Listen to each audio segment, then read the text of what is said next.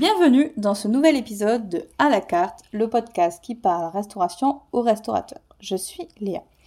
Aujourd'hui, nous allons parler des fameux ratios de gestion dont vous avez certainement déjà entendu parler, soit dans un podcast ou soit dans un article de blog.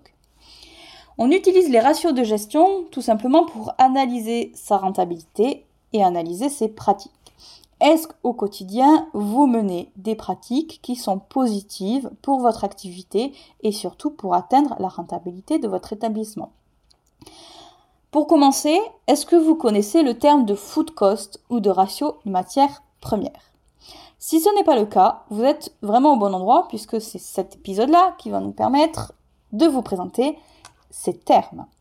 Lorsque l'on gère un restaurant, pour assurer la rentabilité de celui-ci, de votre activité, vous devez suivre et analyser des ratios de gestion. Les ratios de gestion, c'est finalement la proportion des charges par rapport à votre chiffre d'affaires. On parle de food cost ou de consommation de matières premières, on parle des charges de personnel et on parle des frais généraux. Je vais maintenant vous détailler dans cet épisode ces différents postes de charge, comment les analyser et surtout quelles sont les actions à mettre en place pour améliorer ces ratios. Le premier ratio que je vais vous présenter, c'est le principal, c'est celui qui touche à la matière première. C'est ce qu'on appelle le food cost ou le ratio de matière première. C'est finalement la proportion de matière première sur votre chiffre d'affaires. Si j'ai un plat que je vends 10 euros hors taxe, combien payez-vous en matière première? C'est ça le food cost. Le food cost en restauration doit se situer entre 25% et 30% de votre chiffre d'affaires. Cela dépend de votre activité. Si vous voulez en savoir plus sur les ratios, que vous ne savez pas ce que c'est, je vous invite à écouter le podcast sur la présentation des ratios ou à lire l'article de blog sur la présentation des ratios. Dans cet épisode, je vais vous expliquer les actions à mettre en place pour améliorer ces ratios. Donc, si vous ne les connaissez pas, vraiment d'abord, allez écouter le podcast sur les ratios. Si votre ratio donc de food cost ou de ratio de matière première est trop élevé, c'est-à-dire par exemple au-delà de 30%, vous devez identifier le ou les facteurs qui font grimper ce ratio. Alors, j'ai bien sûr quelques pistes pour vous. Déjà, la première, c'est de regarder sur le prix d'achat de vos produits. Donc on va se tourner du côté de son fournisseur, on va voir quel est le prix qu'il pratique actuellement, on va éventuellement essayer de négocier le prix avec votre fournisseur actuel, et si vous n'y arrivez pas, ben, l'autre solution c'est quoi? C'est forcément de changer de fournisseur, d'essayer de chercher un fournisseur qui va vous proposer la même qualité de produit, mais à un prix plus attractif. Donc ça, c'est la première explication. Peut-être que le prix a augmenté, mais lié à votre fournisseur. Donc voilà déjà un premier axe. Le second axe, c'est du côté de la cuisine et du travail du personnel en cuisine. Il faut vérifier que les pratiques dans l'utilisation des produits et dans le travail d'une manière générale sont bonnes. Exemple, vous avez fait votre fameuse fiche technique de votre pâte à crêpes vous vous rendez compte que euh, il y a un de vos commis qui dans la pâte à crêpes au lieu de mettre 3 œufs, il en met 5.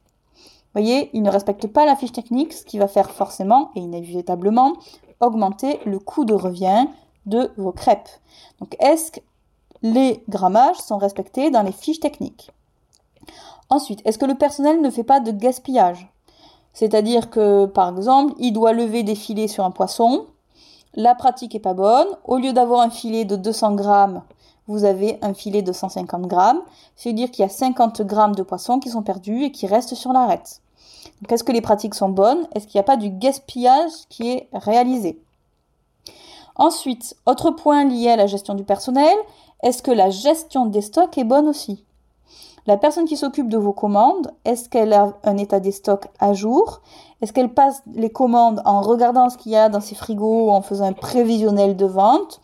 Ou elle fait ça à l'aveuglette, dans le noir, euh, au petit bonheur, la chance? S'il s'agit d'un problème de gestion des stocks, je vous invite encore une fois à aller sur le blog, regarder les articles qui touchent à la gestion du stock. L'objectif ici est de vérifier vraiment que le personnel a de bonnes pratiques et ne gaspille pas les produits. S'il gaspille, forcément, il va utiliser plus de produits, plus d'ingrédients pour produire les plats et donc ça va augmenter l'utilisation de matières premières. Ensuite, du côté maintenant des salariés d'une manière générale, est-ce qu'il n'y a pas le vol des produits? Le vol des produits, c'est ce qu'on appelle le coulage en restauration et c'est assez fréquent, on ne se rend pas compte. Mais imaginons une botte de persil, une plaquette de beurre, un litre de lait, un coca, etc., etc., mis bout à bout, mine de rien. Si chaque personne commence à voler comme ça, mis bout à bout sur un mois, un trimestre, une année, vous allez avoir un important écart. L'objectif est donc d'identifier là où les personnes qui potentiellement volent, et si vous avez du vol, c'est donc de sécuriser la marchandise en réalisant des inventaires et des contrôles réguliers de la marchandise pour voir les écarts de stock qu'il y a et identifier les problèmes. Ensuite, il y a le dernier élément, le dernier facteur lié aux matières premières, qui est forcément la conjoncture. Et la conjoncture, je vais juste vous parler par exemple de moutarde, d'huile, et ça va vous rappeler ce qui s'est passé en début d'année 2023 et fin 2022 sur l'augmentation des prix des matières premières. Et là, malheureusement, c'est la conjoncture et vous ne pouvez rien y faire. Le prix augmente. Vous pouvez seulement vous adapter. Pour analyser son ratio de matières premières, si vous êtes donc au-dessus, vous devez regarder ces quatre facteurs-là, essayer de voir avec vos fournisseurs, essayer d'identifier les pratiques de vos salariés, regarder s'il n'y a pas de vol et voir si finalement ce n'est pas simplement la conjoncture. L'objectif est de mettre en place des petites actions qui vont vous permettre de faire revenir votre ratio de matières premières en dessous de la barre des 30%. Le second ratio, c'est le ratio du personnel. Le ratio du personnel, c'est le second poste de charge en restauration. Ce sont toutes les charges de personnel, donc c'est-à-dire le salaire, mais aussi les charges sociales. Le ratio de personnel doit être autour de 30, maximum 40% en fonction de votre établissement.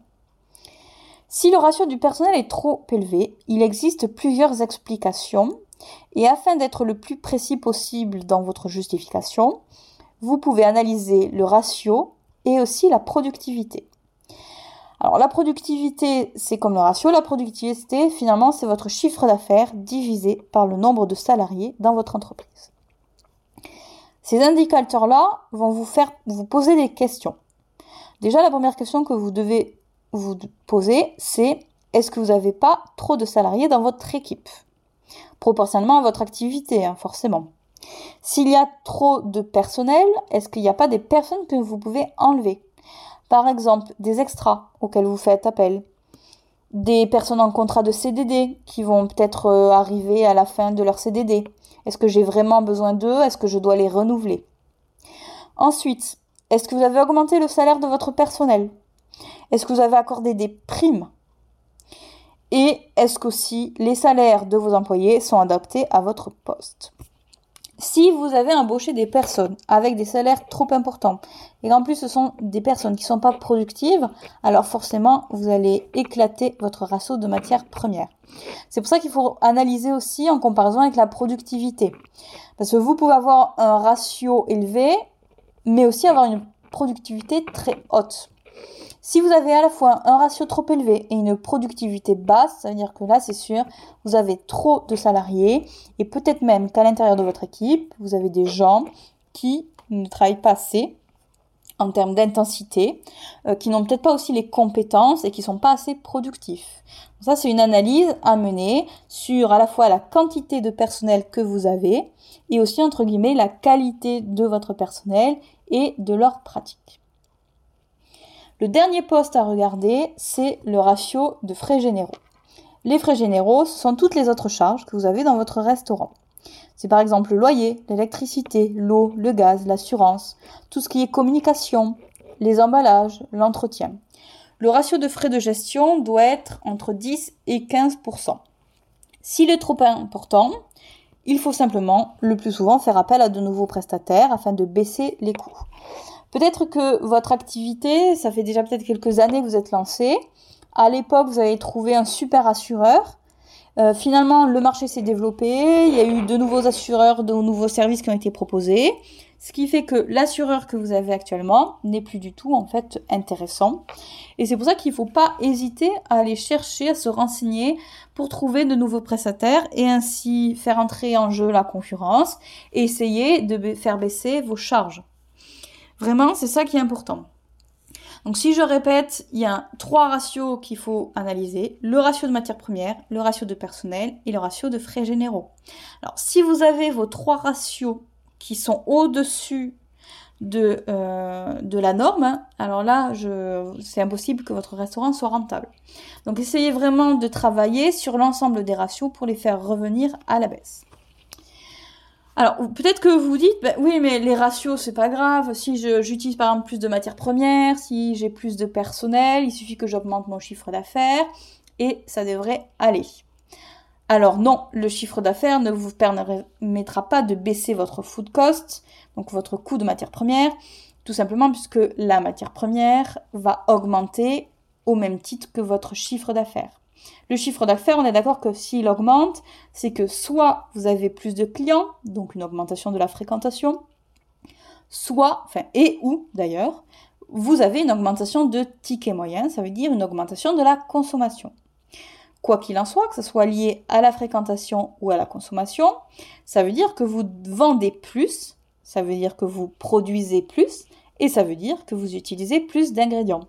Donc ce n'est pas parce que vous augmentez votre chiffre d'affaires que vous allez améliorer votre ratio de matière première ou votre food cost. Ça, ce n'est pas possible.